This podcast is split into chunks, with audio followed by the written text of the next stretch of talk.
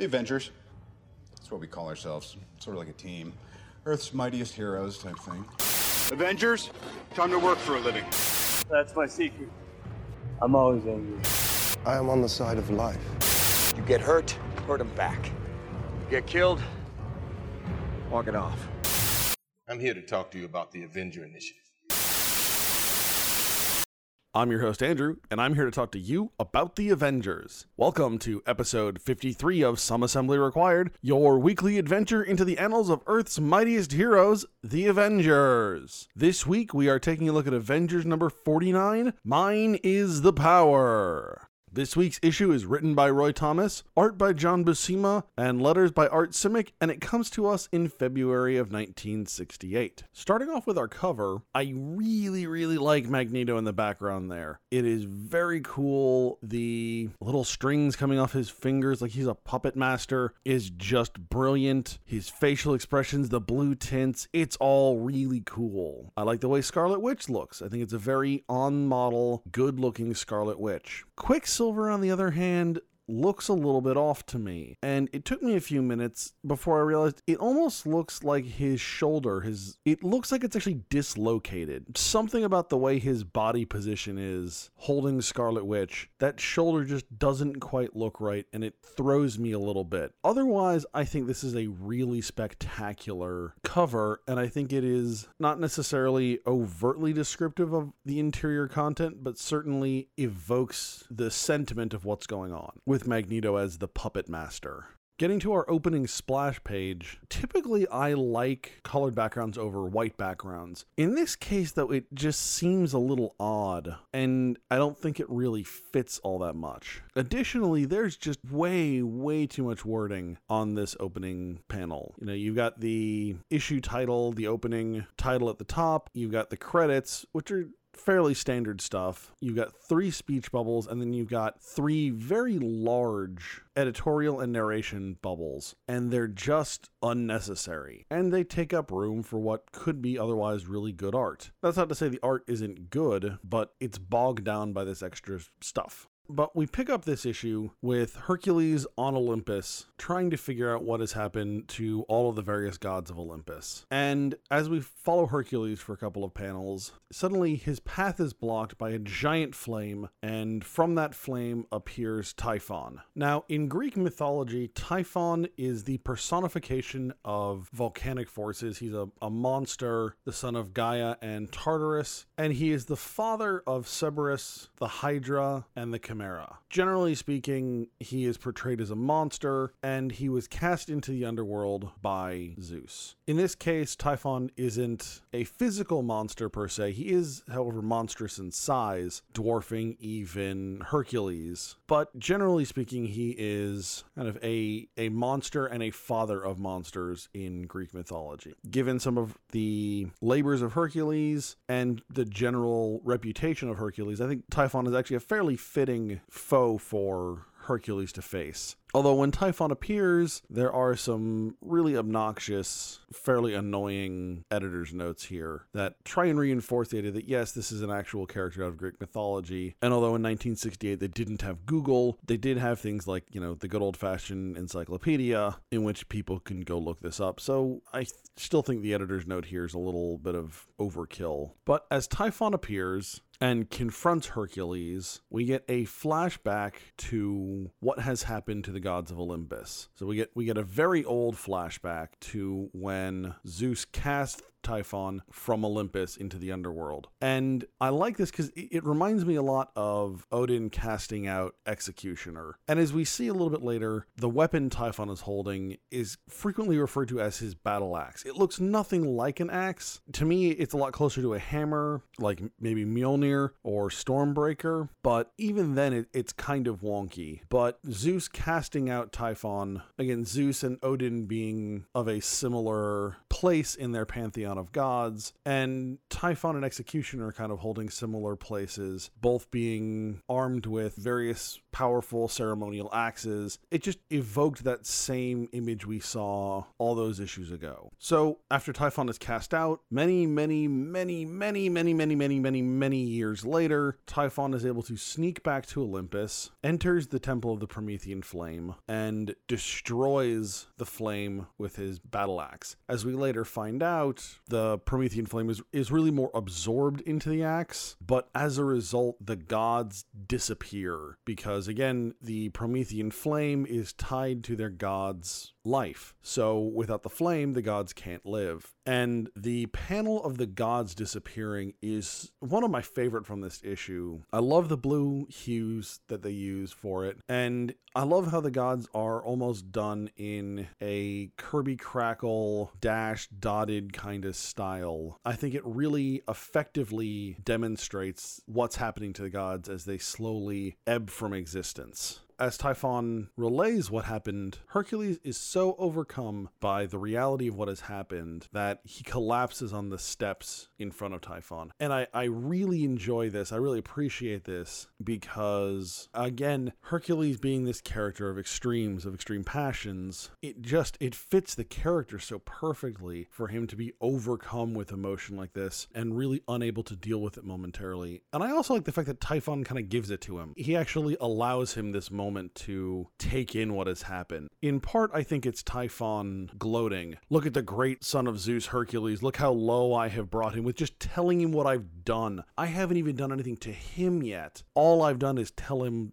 a story of, of my deeds and look how it makes him weep and it makes him fall to the steps. It's a really cool character moment. Now, back at Avengers Mansion, Goliath and Hawkeye are trying to figure out what to do because Captain America has left the team, Quicksilver and Scarlet Witch haven't been found yet, and Hercules is off doing his thing on Olympus. So right now, they're a three member team, and Hawkeye is kind of thinking out loud what the rest of the team is thinking, but Goliath doesn't let him deal with it. Goliath refuses to accept what Hawkeye is putting out. Not only that, Goliath actually ends up getting in a fight with Wasp really over this. As they've been at Avengers Mansion working for quite a while, Wasp decides that she's going to go out and get them some dinner. And Goliath gets on her case a bit about stepping away, about going out for a little bit. And and we see exactly how driven Goliath is right now. And although I don't think he's a particularly great team leader, overall, I think here he's doing a really good job of driving and trying to keep the team focused. His interpersonal skills are somewhat lacking, so the effect is less than say if Captain America were trying to do this, but Goliath really is keeping his eye on the prize and he's trying to bring his teammates along with him. And I can really appreciate that. Now, when we last saw the Maximoffs, they were still Magneto's prisoners and they were being taken away from Garrett Castle to an undisclosed location. And as we will find out here, this location is an island somewhere in the Atlantic that Magneto has claimed as his own. I'm a little curious if this island is also the same as Asteroid M and Utopia. Utopia and Asteroid M are definitely the same. I don't know if this island is the same as Asteroid M. I know there are times where Asteroid M has come back to Earth and gone back into space. I don't know if this is one of those times. But regardless, when and Magneto and Toad and the Maximoffs enter this island, there is this really impressive machinery device creation of Magneto's inside, which he refers to as a magnetically induced perpetual motion machine. Obviously, perpetual motion is a myth. It is physically impossible. It violates several laws of thermodynamics. However, it's always a cool science fiction concept. And this is a very well executed visual conception of something. I couldn't tell you what this was without the dialogue. I can tell you it looks really awesome, though. So, got that going for us. It's also worth noting here that although they are kind of his prisoners. The Maximoffs at this point are no longer shackled, no longer in imprisoned, so to speak. And Magneto really is trying to sway them to his side, to his way of thinking. And to an extent, it works. Pietro definitely agrees to some extent with what Magneto has to say. Here, it really feels like Pietro is trying to find a way or a reason for him to kind of open the door and accept what Magneto is offering. I I think he, they are very much trying to set up that Quicksilver honestly believes what Magneto is putting out, but that given everything he's been through and everything he's sworn to, being an Avenger and all, he isn't willing to fully commit yet. Scarlet Witch, on the other hand, is far less trusting. She really was never the trusting one of Magneto in the first place. Quicksilver was, to a much larger extent, though he was frequently displeased with Magneto because Scarlet Witch was displeased. I also really wish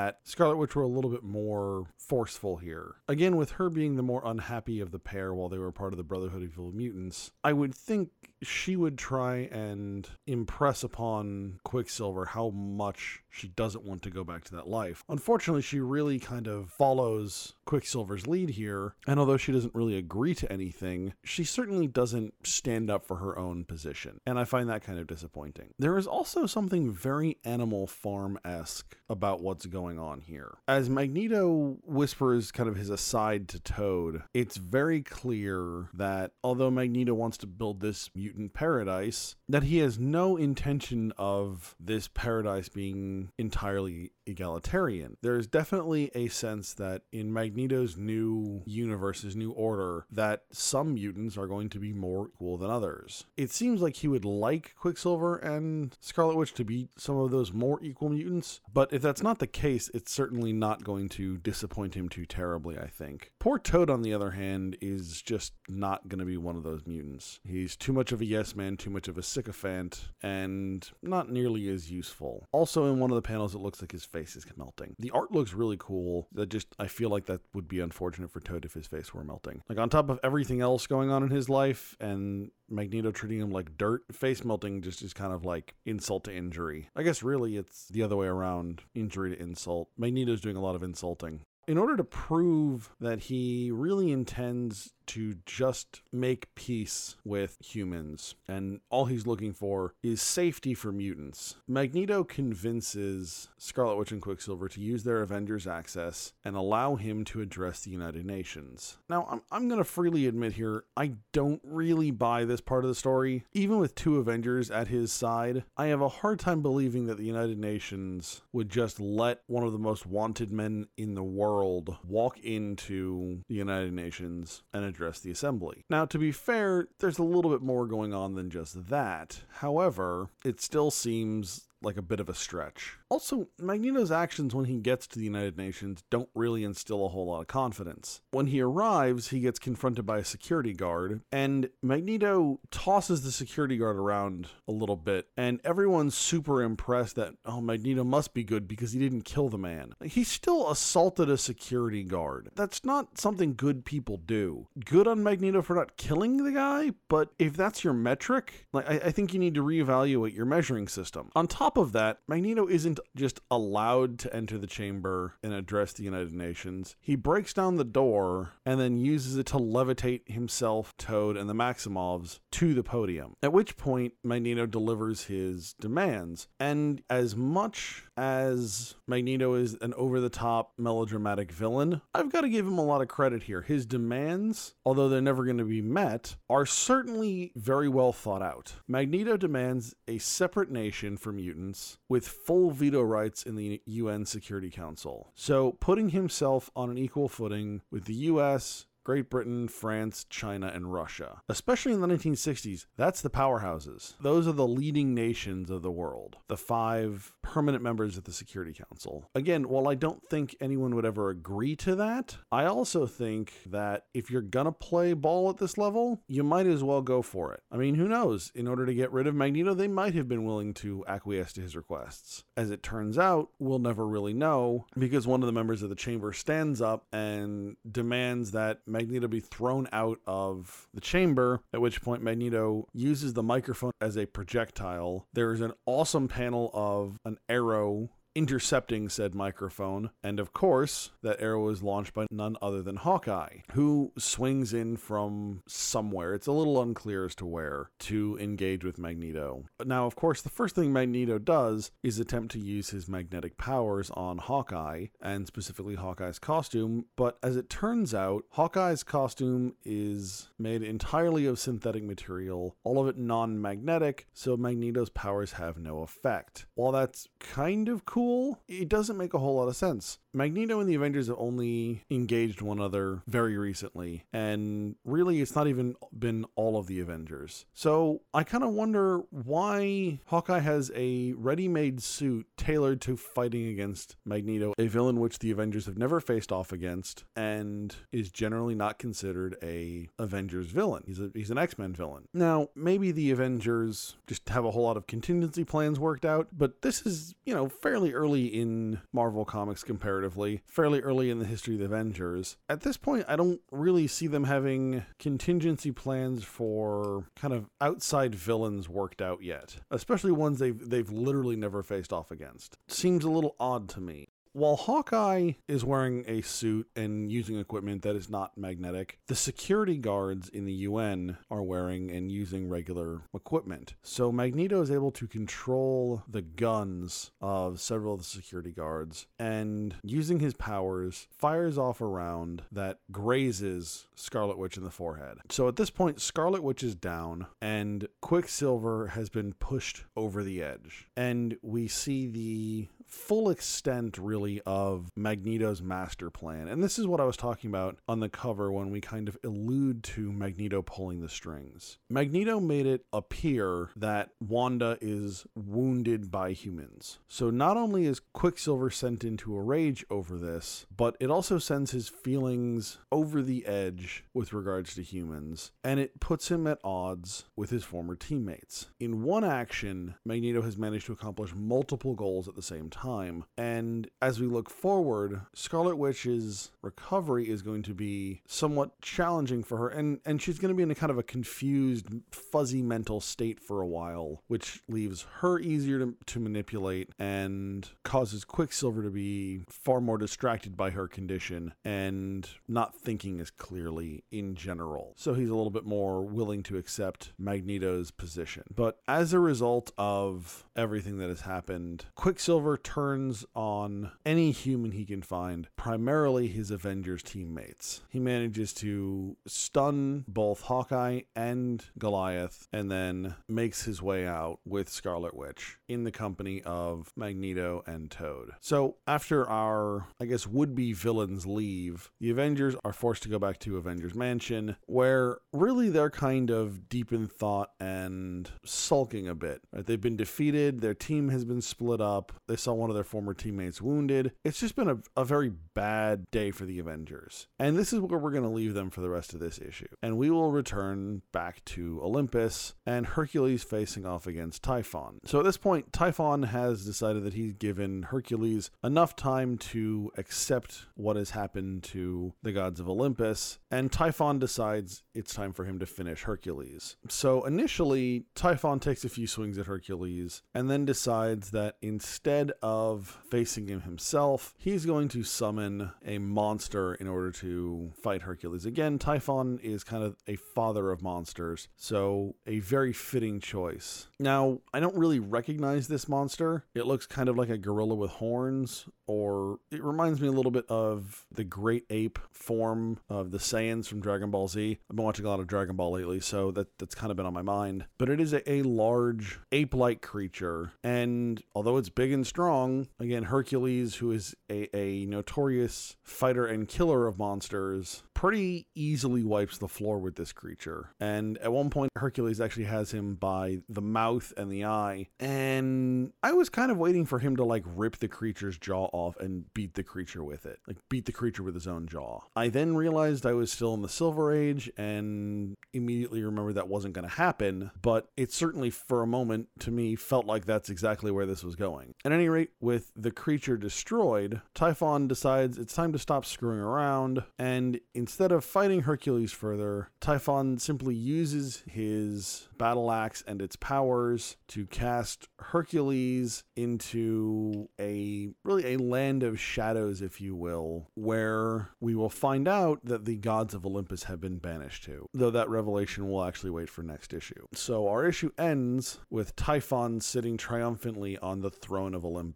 So right now things are not looking all too amazing for our heroes. Overall, I think this is a really great issue. There are a few plot points I would say that that bug me. The whole going to address the UN thing just feels kind of off. But outside of that, I think Magneto's handling of the situation and how persuasive he is and manipulative he is are brilliantly done in this issue, especially the manipulation. In one very brief, very quick act, Magneto is able to accomplish so much and undermine the Avengers so dramatically. It's really even hard to quantify because not only has he removed Scarlet Witch and Quicksilver from from play for the Avengers for the foreseeable future, but he did so at a time when those characters are probably needed most, and the team is just further and further fracturing. It's a, it's really quite an impressive move.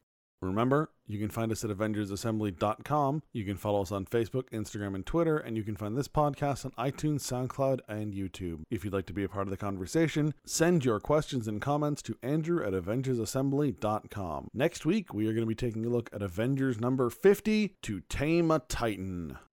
All right, hey. All right, good job, guys. Let's just not come in tomorrow. Let's just take a day. You ever tried shawarma? There's a shawarma joint about two blocks from here. I don't know what it is, but I want to try it.